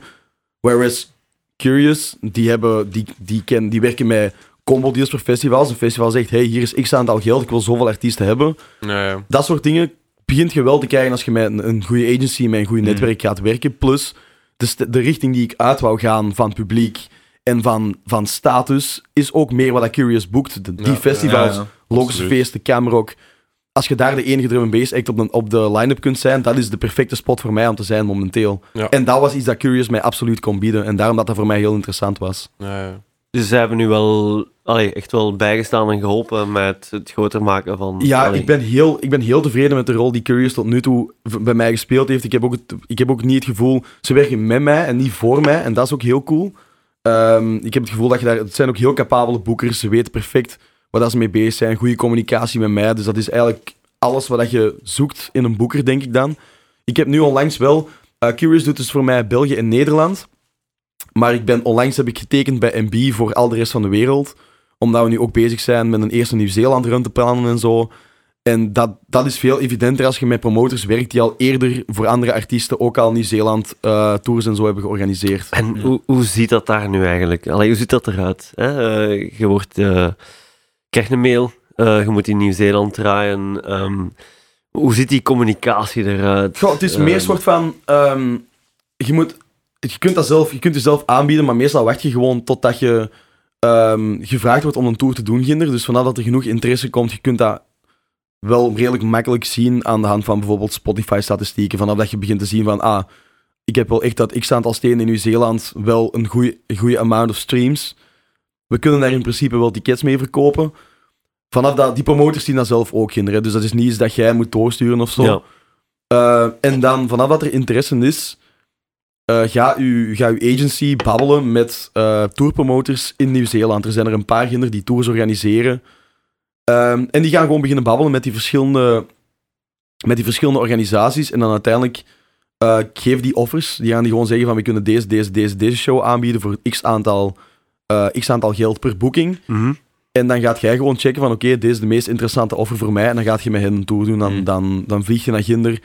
Um, dan, dan staan zij bijvoorbeeld mee in voor de vlucht, voor je visa, voor je hotel, uh, voor uw, al je travels als je in het land bent. Want daar is ook niet alles super dichtbij per se. Ja. Dus um, zij gaan eigenlijk... Dat is eigenlijk gewoon een beetje uw, uw vader terwijl dat je Ginder bent. Ja, inderdaad. Want wij kennen de andere kant. Hè? De kant van wij boeken D J's. Dus wij, bij What You On a Cast hebben wij ook al inderdaad uh, aanvragen gekregen voor D J's die Alex Press boven Nieuw-Zeeland, ja. D J Markie, Brazilië. Um, dus dat is, dat is onze kant. Mm-hmm. Maar ja, de andere kant is ook wel echt interessant. Dat lijkt mij, zoals dat je juist zegt, uw ja. vader dat zegt, nu moet je daar naartoe en dan dat. Ja. Het is Word, wel moeilijk voor mij om dat helemaal uit handen te geven. Word je dan niet zo een beetje geleefd ook uh, als je daar gaat toeren? Ja, maar ik denk sowieso met zo'n tour... Dat is ook sowieso een heel intense maand, want je bent dan een hele run aan shows aan het doen. Zoveel mogelijk of zo groot mogelijk, want dat is dan een beetje bij die offers moet je gaan kijken van oké, okay, bij deze kan ik bijvoorbeeld drie meer clubshows spelen, maar de andere biedt mij een groot festival aan in de plek. Wat is het slimste ah, ja. voor mij om te doen? Ah, misschien moet ik op dat groot festival gaan spelen. Ja, ja. Dan moet je, dat is een beetje, oh, en natuurlijk ook in geld, hoeveel dat ze willen geven per show en zo, weegt dat op tegen de shows die de andere mij kan geven. Uh, maar als je daar bent, inderdaad, dat is heel overweldigend, want je bent op een, op een... Ik ben persoonlijk nog nooit buiten de Europese Unie geweest. Nu met U K, nu dat de U K niet meer in zit wel, maar op reis en zo. Ik ben zelfs nog niet in, in Marokko of zo geweest, Turkije, never gewoon. Ik ben nog nooit... Ik weet niet of de drum and bass in Turkije en Marokko heel nee, big is eigenlijk. Ik wil maar zeggen, het is, het is voor mij heel intens om met mijn muziek op reis te kunnen gaan en om die plekken te kunnen zien voor de eerste keer, want ik ben... zelf nooit verder gegaan dan Spanje voor een zomervakantie of, of Oostenrijk voor te gaan skiën of zo. Mm. Voor mij is dat wel heel cool om, om uh, te kunnen gaan reizen en ik denk dat dat sowieso ook wel... Ik kan mezelf ook nog heel goed inlezen in hoe dat Nieuw-Zeeland werkt en hoe dat de cultuur van het land is en zo, want je gaat er wel een maand zitten. Je wilt wel zien dat je weet waar dat je in terecht komt, ja, ja. Hoe, dat, hoe dat het land daar een beetje werkt en zo. En, en, uh, dus ik kan me daar sowieso wel op voorbereiden. Um, ik heb natuurlijk al wel met wat mensen gesproken die daar al um, getoerd hebben. En die zeggen me allemaal wel dat het echt het nieuwe Walhalla is voor, voor drum and bass. Ja, dat het daar ja, echt, echt crazy om, uh, is. Ja. Ja, ja, echt zot. Zeg, en uh, uw ouders, want ja, dat zijn allebei muzikanten, zeg mm-hmm. je dan. Hoe staan die daar tegenover? Want ja... Die, die... zijn, die zijn echt, die zijn echt um, mega trots. En, en zijn altijd heel supportive geweest van wat ik gedaan heb. Bijvoorbeeld vanaf het moment dat ik zei dat ik kunstmanioren wou gaan doen in het middelbaar, waren zij de eerste om te zeggen, oké, okay, wij hebben ook allebei conservatorium gedaan, we hebben ook allebei kunst mogen doen van onze ouders. Doe wat dat je, ze hebben altijd gewoon gezegd, doe, wat dat je, doe gewoon wat dat je graag doet, zolang dat jij gelukkig bent, is dat voor ons goed. Die hebben nooit, en dat geldt voor mijn, voor mijn broer en zus ook, die hebben ons nooit iets van prestige of zo opgedrongen, van je moet een diploma hebben of al die dingen. Ben ik heel dankbaar voor, die hebben mij wel altijd heel hard met mijn voetjes op de grond gehouden en gezegd, kijk, we weten wat je wilt doen, maar je moet wel beseffen dat er heel veel andere mensen zijn dat dat ook willen en dat je heel veel chance gaat moeten hebben. Uh, Gewoon realistisch zijn. Tegen mij ook toen ik stopte met school, zei ze van oké, okay, allemaal goed dat je voor muziek wilt gaan, maar mm. um, ofwel werkt je, ofwel gaat je naar school. Dus je kunt niet nu hier thuis komen zitten en twee jaar enkel muziek maken en zo. Dus ik moest wel sowieso ook ja, ja. werken. Het Turloutse boerenverstand. Ja, letterlijk. Van, je, moet, je moet wel iets doen. En, en zolang dat je muziek nergens naartoe gaat, moet je gewoon werken. En dan op, op den duur was ik ook gewoon... Ik was heel veel interim jobs aan het doen. En dan on the side was ik gewoon... Uh, als, ik, als ik thuis kwam van mijn werk, maakte ik gewoon muziek. Ging slapen, ging volgende dag terug werken. Dat heb ik dan toch twee, drie jaar of zo gedaan. Totdat ik dan uiteindelijk gezegd van oké, okay, ik ga fulltime. Maar die zijn altijd, altijd heel supportive geweest. En wat voor interim jobjes hebben we allemaal gedaan? Alles, alles. Ik heb, ik heb, zelfs een bepaalde week heb ik... Um, Ik heb, ik heb een half jaar lang, nee, zelfs langer, heb ik, uh, heb ik als poetsman gewerkt. Dus was ik gewoon kantoren aan het kuisen, wc's aan het kuisen en zo. Ik heb, met uw headphone op? Ja, let, ik had letterlijk mijn oortjes in en, en, en gewoon heel dag muziek aan het luisteren. Ik, heb, ik ben een week bakstenen gaan stapelen ergens. Ik heb echt alles gedaan gewoon. Is dat effectief een job? Bakstenen? Uh, ja, ja dat was bij een steenbakkerij was dat. Hazard zou uh, content zijn. Het was echt... Uh, het was echt um, maar bon, ik heb, ik, heb mijn, ik heb mijn eigen dan nooit aangetrokken of zo, want ik, ik wist altijd al ergens van, oké, okay, maar het is, wel voor de, het is wel voor het grotere goed. En het is helemaal niet erg dat ik hier nu sta, want straks kan ik weer naar huis, kan ik muziek gaan maken. En dan, als je dan progress maakt met, met je muziek, of je kunt tijdens het weekend een vette gig gaan spelen, dan staat de maandag wel weer gemotiveerd daar van, oké. Okay, je weet waarom dat je het doet, nee, eigenlijk. Hè? Het is toch ook juist door dat soort jobs uh, te doen, dat je waars- allee, dat je muziek waarschijnlijk ergens naartoe gaat, omdat je... Ja. Op zo'n momenten juist heel hard ziet van ik wil echt absoluut dat die muziek ja, slaagt. En... en dat je, je hebt geen vangnet. Want ah, wel, bijvoorbeeld, ja, en dat is, ik, ik respecteer Axel daar zo hard voor. Hè. Die kerel heeft een masterdiploma gehaald en die is aan het doctoreren. En die is Andromedik on the side. Ik zou dat nooit kunnen. En ik vind het feit dat hij dat kan combineren, vind ik super bewonderenswaardig. Het geeft hem ook een vangnet. Als corona ja. gebeurt, is Axel safe, want die kan letterlijk morgen eender waar beginnen werken. Uh... Nee. Waar de, de... ik totaal... Ik had niks. Ik heb, ik heb ook geen plan B. Nu als muziek stopt, dan... Want om even dan...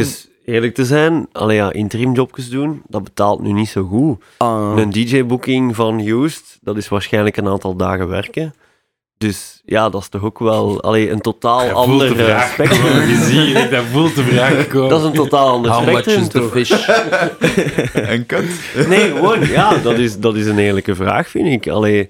Um, dat, dat, hoe gaat je daarmee om? Dat je letterlijk de ene dag staat te werken met je oortjes in en staat te kuisen. En ik dat je de volgende het, um, weekend uh, ineens voor een zaal van vijftienduizend of dertigduizend man staat. Ik probeer altijd ernaar te kijken. Als je gaat kijken van, oké, okay, ik verdien dit geld met, met een uur of anderhalf uur te gaan draaien, is dat absurd veel geld.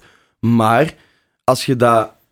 Ik heb het gevoel dat ik nu nog steeds betaald moet worden voor al de uren die ik erin heb gestoken voordat het ja, begon ja, te betalen. Opportunity cost eigenlijk. Ik heb je... zoveel uren gratis tussen aanhalingstekens gewerkt om mijn muziek te maken. Mijn, stu- mijn uren in de studio worden sowieso per definitie niet betaald. Um, waarmee ik, ik zeg het, waarmee ik niet...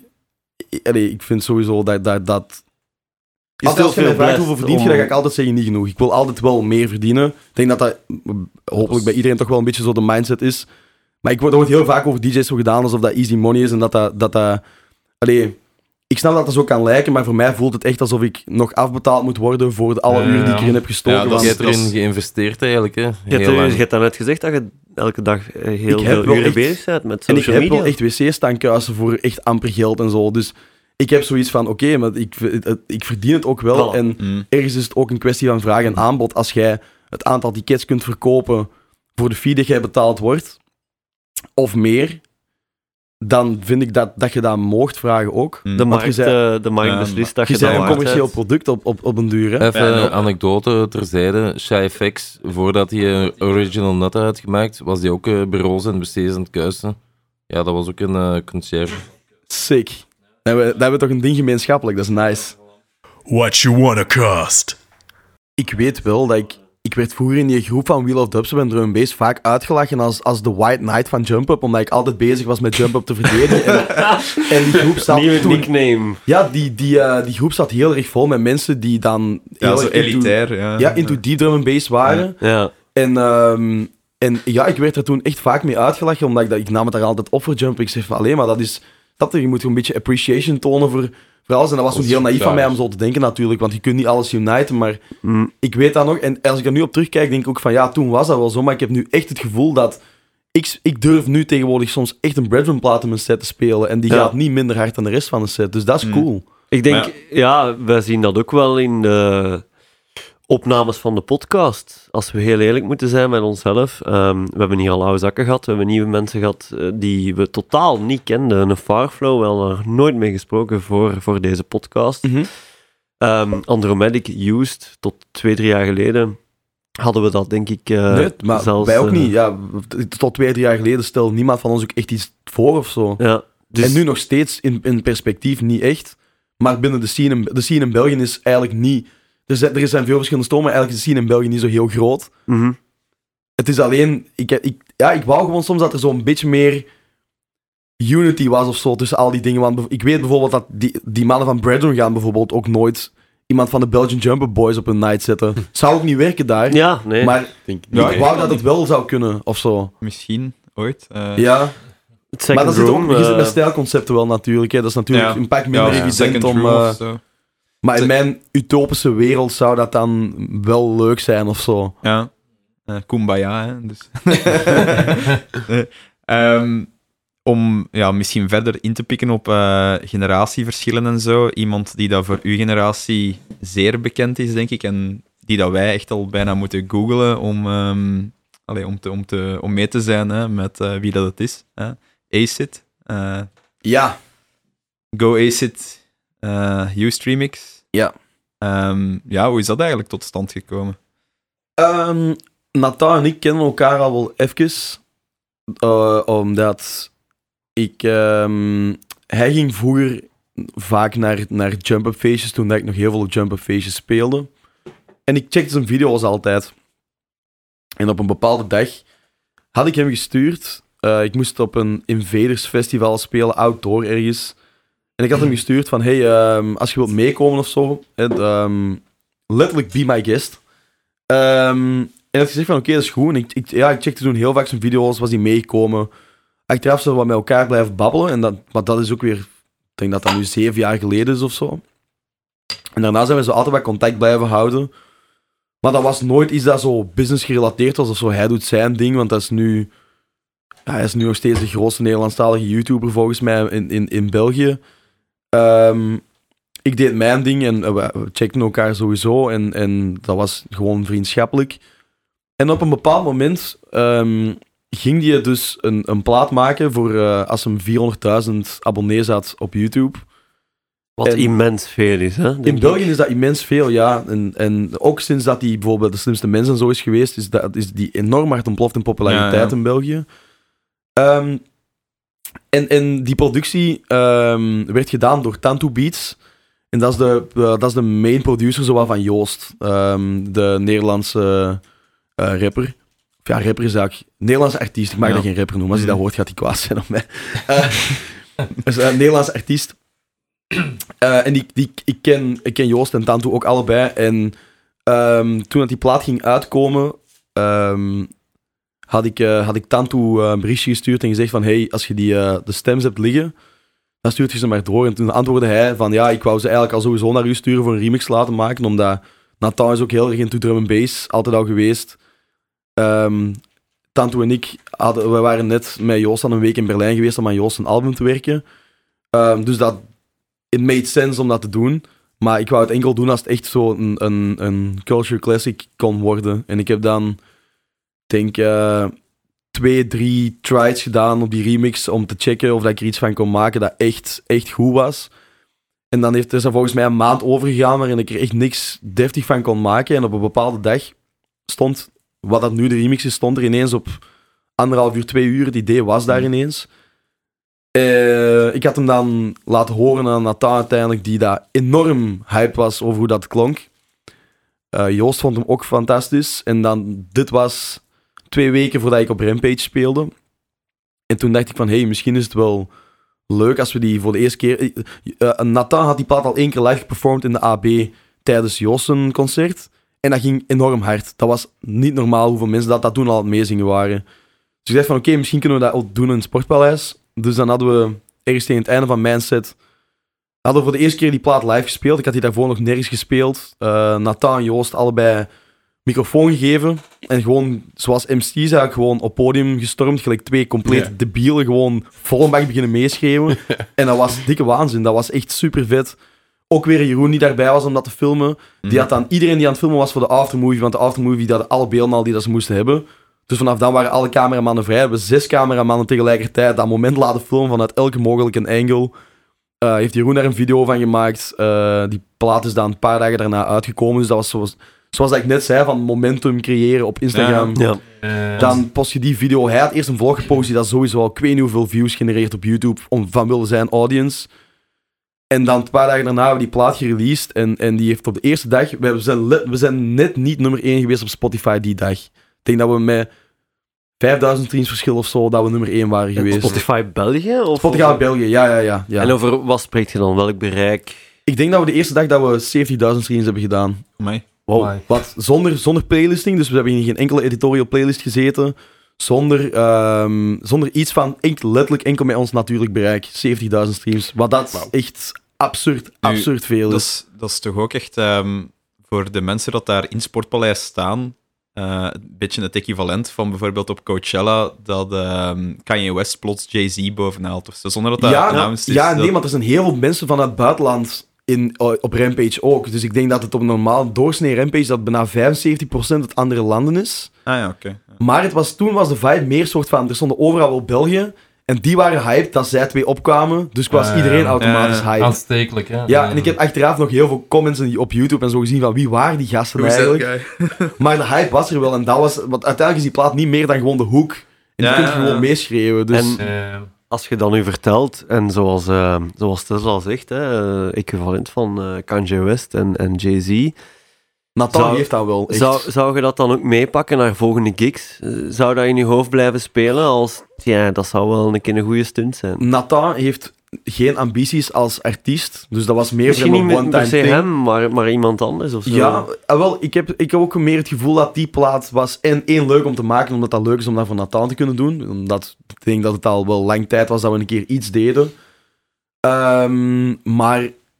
Ik ben heel blij dat dat nu zo'n... Het is zo'n plaat waar daar heel veel mensen weer door in drum and bass kunnen rollen, want die doet het in België enorm goed. Uh, dat is nu mijn meest gestreamde plaat van heel mijn Spotify.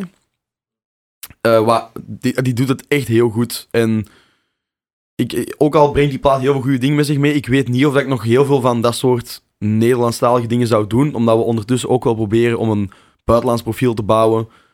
Die mensen die gaan er voor één keer niet erg vinden als je iets Nederlandstalig doet, maar die gaan op een duur wel afhaken als je meer van dat soort ja, dingen gaat ja, beginnen doen. Ja, dat is waar. Dus um, dat was super fun om te doen. Het is nu in mijn sets de plaats die het hardste gaat, by far. Dat is niet normaal hoe laat dat, dat wordt meegezongen.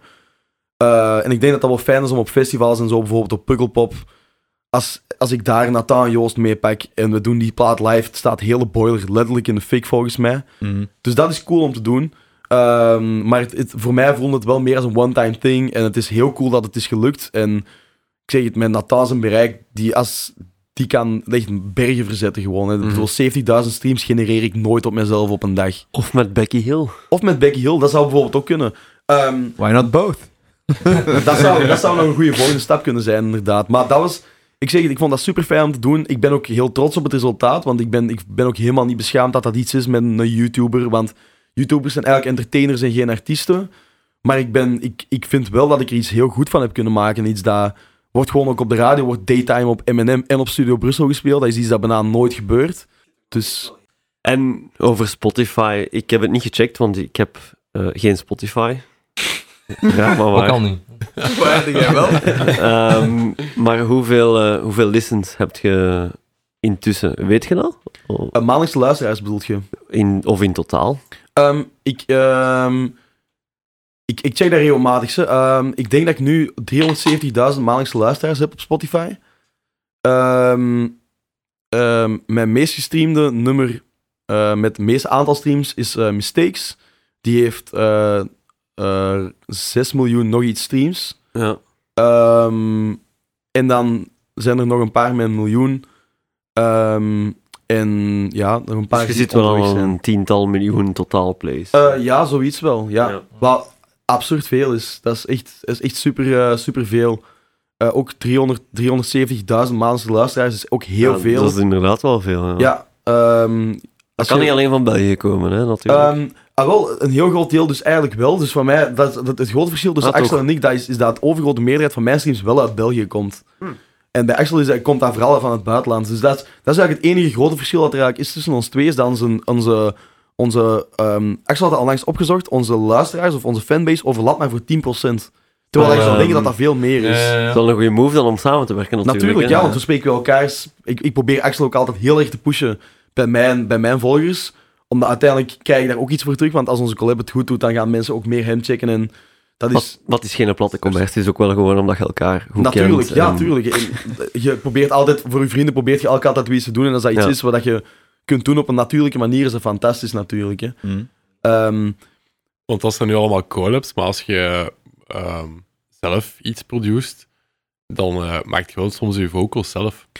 Iets ja. dat je dan ook terug gaat doen, omdat je dan nu misschien minder gaat doen, omdat je meer collabs begint te maken. Dit is zangtalent. Um, Het, het was meer, het was, ik deed meer mijn vocals uit uh, één noodzaak, omdat ik niet, ik had geen zin om, om en geen geld om een zangeres of zanger te betalen of te zoeken. Mm-hmm.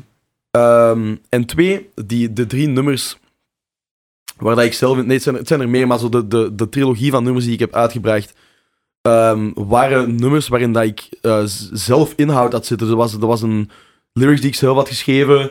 Ik kwam toen uit een, um, een break-up en voor mij leek dat een goede manier om dat te verwerken. Dus toen had ik de lyrics zelf geschreven en dat ingezongen, puur omdat ik wou dat dat volledig van mij was. Ik ben heel blij dat ik dat heb gedaan. Mijn meest gestreamde plaat op dit moment is een plaat waar ik zelf op gezongen heb. En toen er heel weinig, denk ik. Ja, ik ben daar super trots op dat ik dat gedaan heb, maar ik weet niet of dat iets is dat ik in de toekomst nog veel wil doen. Omdat ik, ik ben ook heel happy met mijn creative output in de studio zelf. Er zijn... honderdduizend zangers en zangeressen die beter kunnen zingen dan ik op de wereld. En ik heb het gevoel van als er nog zoiets echt iets superpersoonlijks is dat ik wil doen. Ik heb daarna nog een andere plaat gemaakt die heet Where I Belong. En die gaat een beetje over... Allee, nee, die gaat niet een beetje. Die gaat volledig over de uh, COVID-problematiek en hoe dat ik daarmee struggle. Die, die was no way dat ik die niet zelf ging doen, want dat was voor mij superpersoonlijk. Uh, maar als het gaat over platen die ik maak voor op de, voor op de dansvloer. En, en, en, of zelfs niet voor op de dansvloer, waar dat ik niet per se... Een, een lyricale boodschap in kwijt wil, kan dat perfect door andere mensen gedaan worden. Ja, okay. Dan vind ik dat ik mijn creatief ei kwijt kan in de productie van het instrumentale alleen. En dan nooit gedacht aan uh, bijvoorbeeld een M C Motta? Uh, voor M C's, ik, ik weet niet of ik M C's cool vind op, op uh, drum and bass, op mijn drum and bass tracks in ja. ieder geval. Ik heb het gevoel dat mijn platen zo vol zitten met elementen, ja, je hebt al dat veel er geen vocal, ruimte is voor veel, een M C. Ja, ja. Whereas, als bijvoorbeeld, als je kijkt naar, um, je hebt zo'n D R S-album, waar dat Ina een paar producties ja. op heeft gedaan. Ja, dat is... Die platen lenen zich perfect voor, voor een M C, omdat er zoveel ruimte is om nog iets, nog iets over te doen. Of je merkt zelfs bij die legendary L S B-platen, waar dat D R S dan bijvoorbeeld opkomt, dan wordt er ook echt expres ruimte gelaten in het instrumentaal ja. om hem ademruimte te geven. En ik heb gewoon niet het gevoel dat mijn platen zich echt daartoe lenen of zo. What You On a Cast. Zeg nog even een item waar dat we het over moeten hebben. Drum and backfeeds. Dat is Aha. ook even een gimmick van u geweest. Um, het, eerste, het eerste dat ik daarover wil zeggen, dat belangrijk is, is ik had geen flauw idee dat er een dude was in de U K die daar al aan toen was. Nee. Ik wist dat oprecht niet. Oprecht, met mijn hand wow. op mijn hart. Ja, want allee, ik denk wel dat iedereen dat dat ziet, wel dacht van dat is de tegenreactie nee. of zo daarop. Uh. Wanneer is dat gestart? Um, ik weet dat zelf eigenlijk niet. Ik denk maart vorig jaar of zo kan dat. Rond ja, die tijdens tijd. Lockdown. Oké, okay, uh, ja. ja. In vo- volle lockdown. Uh, ik dat wist, ik wist het oprecht niet. En er is ook, gedoe, ja, of, en ik, ja. er is ook niemand die dat voorhand tegen mij gezegd heeft, dus volgens mijn omgeving wist, wist ook niemand dat. Maar je reed ook gewoon, voor de mensen die het niet kennen, rond met de fiets, met muziek aan uh, Nee, bij mij waren mijn vrienden wel niet mee reden, omdat ja. uh, het was nogal een gedoe om met die fiets, we moesten een paar oversteken maken, en dat was een, was een ramp geweest als ik dat zelf ging moeten doen, want die bakfiets was heel zwaar, die, die een D O M, zijn setup is heel erg... Um, gefine-tuned en, ja. en veel lichter. Mm, ja. Bij mij um, zat er uh, dus een streaming-pc, een volledige streaming-pc in de backfiets. Een, een stroomgenerator op euro vijfennegentig. Yes. Allemaal, en dat was loodzwaar. Om, dus ik kon eigenlijk niet stemmen. In Antwerpen wil mee rijden dan? Al die C F D-schermen. Uh, nee, het was een turn-out. Uh, maar ik, ik, ik, turn-out, ja. ik kon dus niet... Allee, ik, ik ben ook niet... Um, ik, heb, ben, ik ben ook niet Tom Bonen of zo, dus ik krijg dat ding ook niet zomaar voortgetrapt.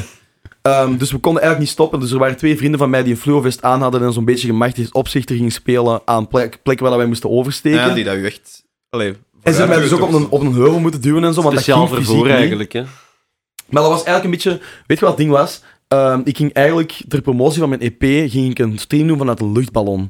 En ik ben toen zo slim geweest om dat op een, op een uh, podcast te zeggen voordat dat gebeurd was. En dan is dat uitgesteld geweest door corona. En toen daarna is er een, uh, een andere luchtballonstream geweest. Aha, en daar nou, weten we niks van. En uh, toen, was ik, uh, toen was ik te laat. Dus toen heb ik een, uh, toen heb ik een, uh, een backfietstream in de plaats gedaan. ik, dacht, ik dacht, ik ga niet de tweede zijn met, uh, met, met een idee. idee. Maar dan nog de tweede. Allee, nee, eigenlijk, de, eigenlijk, de, eigenlijk was ik de tweede al. Want um, ik had dat idee wel... Dat idee had ik gepikt van, uh, van Circle, van die, uh, van die YouTube-channel. Want die hadden dat gedaan ja, tijdens zo'n uh, luchtballonfestival. Wat daar ja. kunnen niet overtreffen sowieso. Maar ik dacht van, hé, hey, in België heeft nog niemand een luchtballonstream gedaan. Ik ga dat doen. En ja, dan, uh, als je dan uh, niet de eerste bent, dan uh, gebeurt het niet. Hè? Ja. En, uh, ja. Maar bon... En dat van uw vrienden dan, hè? Een Andromedik. Ja. ja, maar ik, eh, ja. We hebben dat, ik heb op, op voorhand gezegd van, het is all good gewoon, snap je? I don't care, ik ben daar ook niet kwaad over geweest en zo. De friendship gewoon, is niet geëindigd. Nee, absoluut daar. niet. Ik vind het cool voor hem dat hij heeft kunnen doen, want ze hadden, ze hadden mij ook gevraagd voor die ballonstream, maar ik zei ook van, ja, denkt u nu echt dat ik... Allee, denkt u nu echt dat ik nog ga afkomen naar een ballonstream? Ja. Dat, zo werkt het toch helemaal niet. Uh, um, maar bon, hey, dat is echt no big deal. Ik heb uiteindelijk mijn backfeedstream gedaan, was superleuk, heel engaging, ook omdat ik zo aan het sukkelen was. Mensen vinden dat leuk om te zien op sociale media. Het, is, allee, het, het was funny om te doen. Het was, het was dan ter, ter promo van mijn, uh, van mijn uh, E P die uitkwam. Um, wa- ik was die dag ook Catch of the Day op Studio Brussel. Dus dat was, dus dat was uh, fantastisch om dat allemaal uh, te samen te hebben. What You On a Cast. Yo, um, oftewel Joost. Ik denk uh, dat we u... Hey. Dikke merci, mogen zeggen, om, uh, om af te komen, jo, gezien uw business schedule. Uh, merci voor de inspiratievolle talks, ja, de turnoutse nuchterheid die dat eruit straalt. Um, ik denk dat er heel veel mensen nu gaan zien deze festivalzomer. En um, ja, ik denk vooral dat er uh, de komende tijd nog heel veel uh, mensen van Joost um, ja, dingen gaan zien. Dus uh, alvast merci... Uh, om af te komen. En um, see you on... Wat was het? Rampage draaien we samen, Tomorrowland. Ja. We komen, en, we komen elkaar sowieso wel we tegen deze zomer. We komen elkaar zon, wel tegen. Ja, merci om mij te hebben trouwens. Ik, vond het, ik vind het altijd leuk om over mijn muziek te babbelen. Ik ben er heel erg gepassioneerd door, dus dan is daarover babbelen echt ja, super makkelijk en leuk om te doen. Ja, absoluut. Ja, ja, zeker als je, allee, als je dan nuttige vragen kunt krijgen van mensen dat er ook iets van af kunnen, is dat natuurlijk altijd nog wel ietsje leuker natuurlijk. Wauw, dank u dat we uh, nuttige ja. vragen... Ja, ja, dus ja, je kunt een keer zo echt over inhoud praten. Merci daarvoor. Kom zeker terug binnen een paar jaar als je voilà. nog een pak Netsky en D J Fresh in één keer voilà. op mee. Dan. Ja, voilà, voilà. voilà. Toch, uh, we gaan nog wel een paar stoelen moeten bijzetten hier, maar uh, dat, dat komt goed. Komt in orde. Super vlotte gast, super toffe P. Merci, yo. En uh, see you later. Goeie thuis, man. Merci om te komen. Yo, yo. What You On a Cast.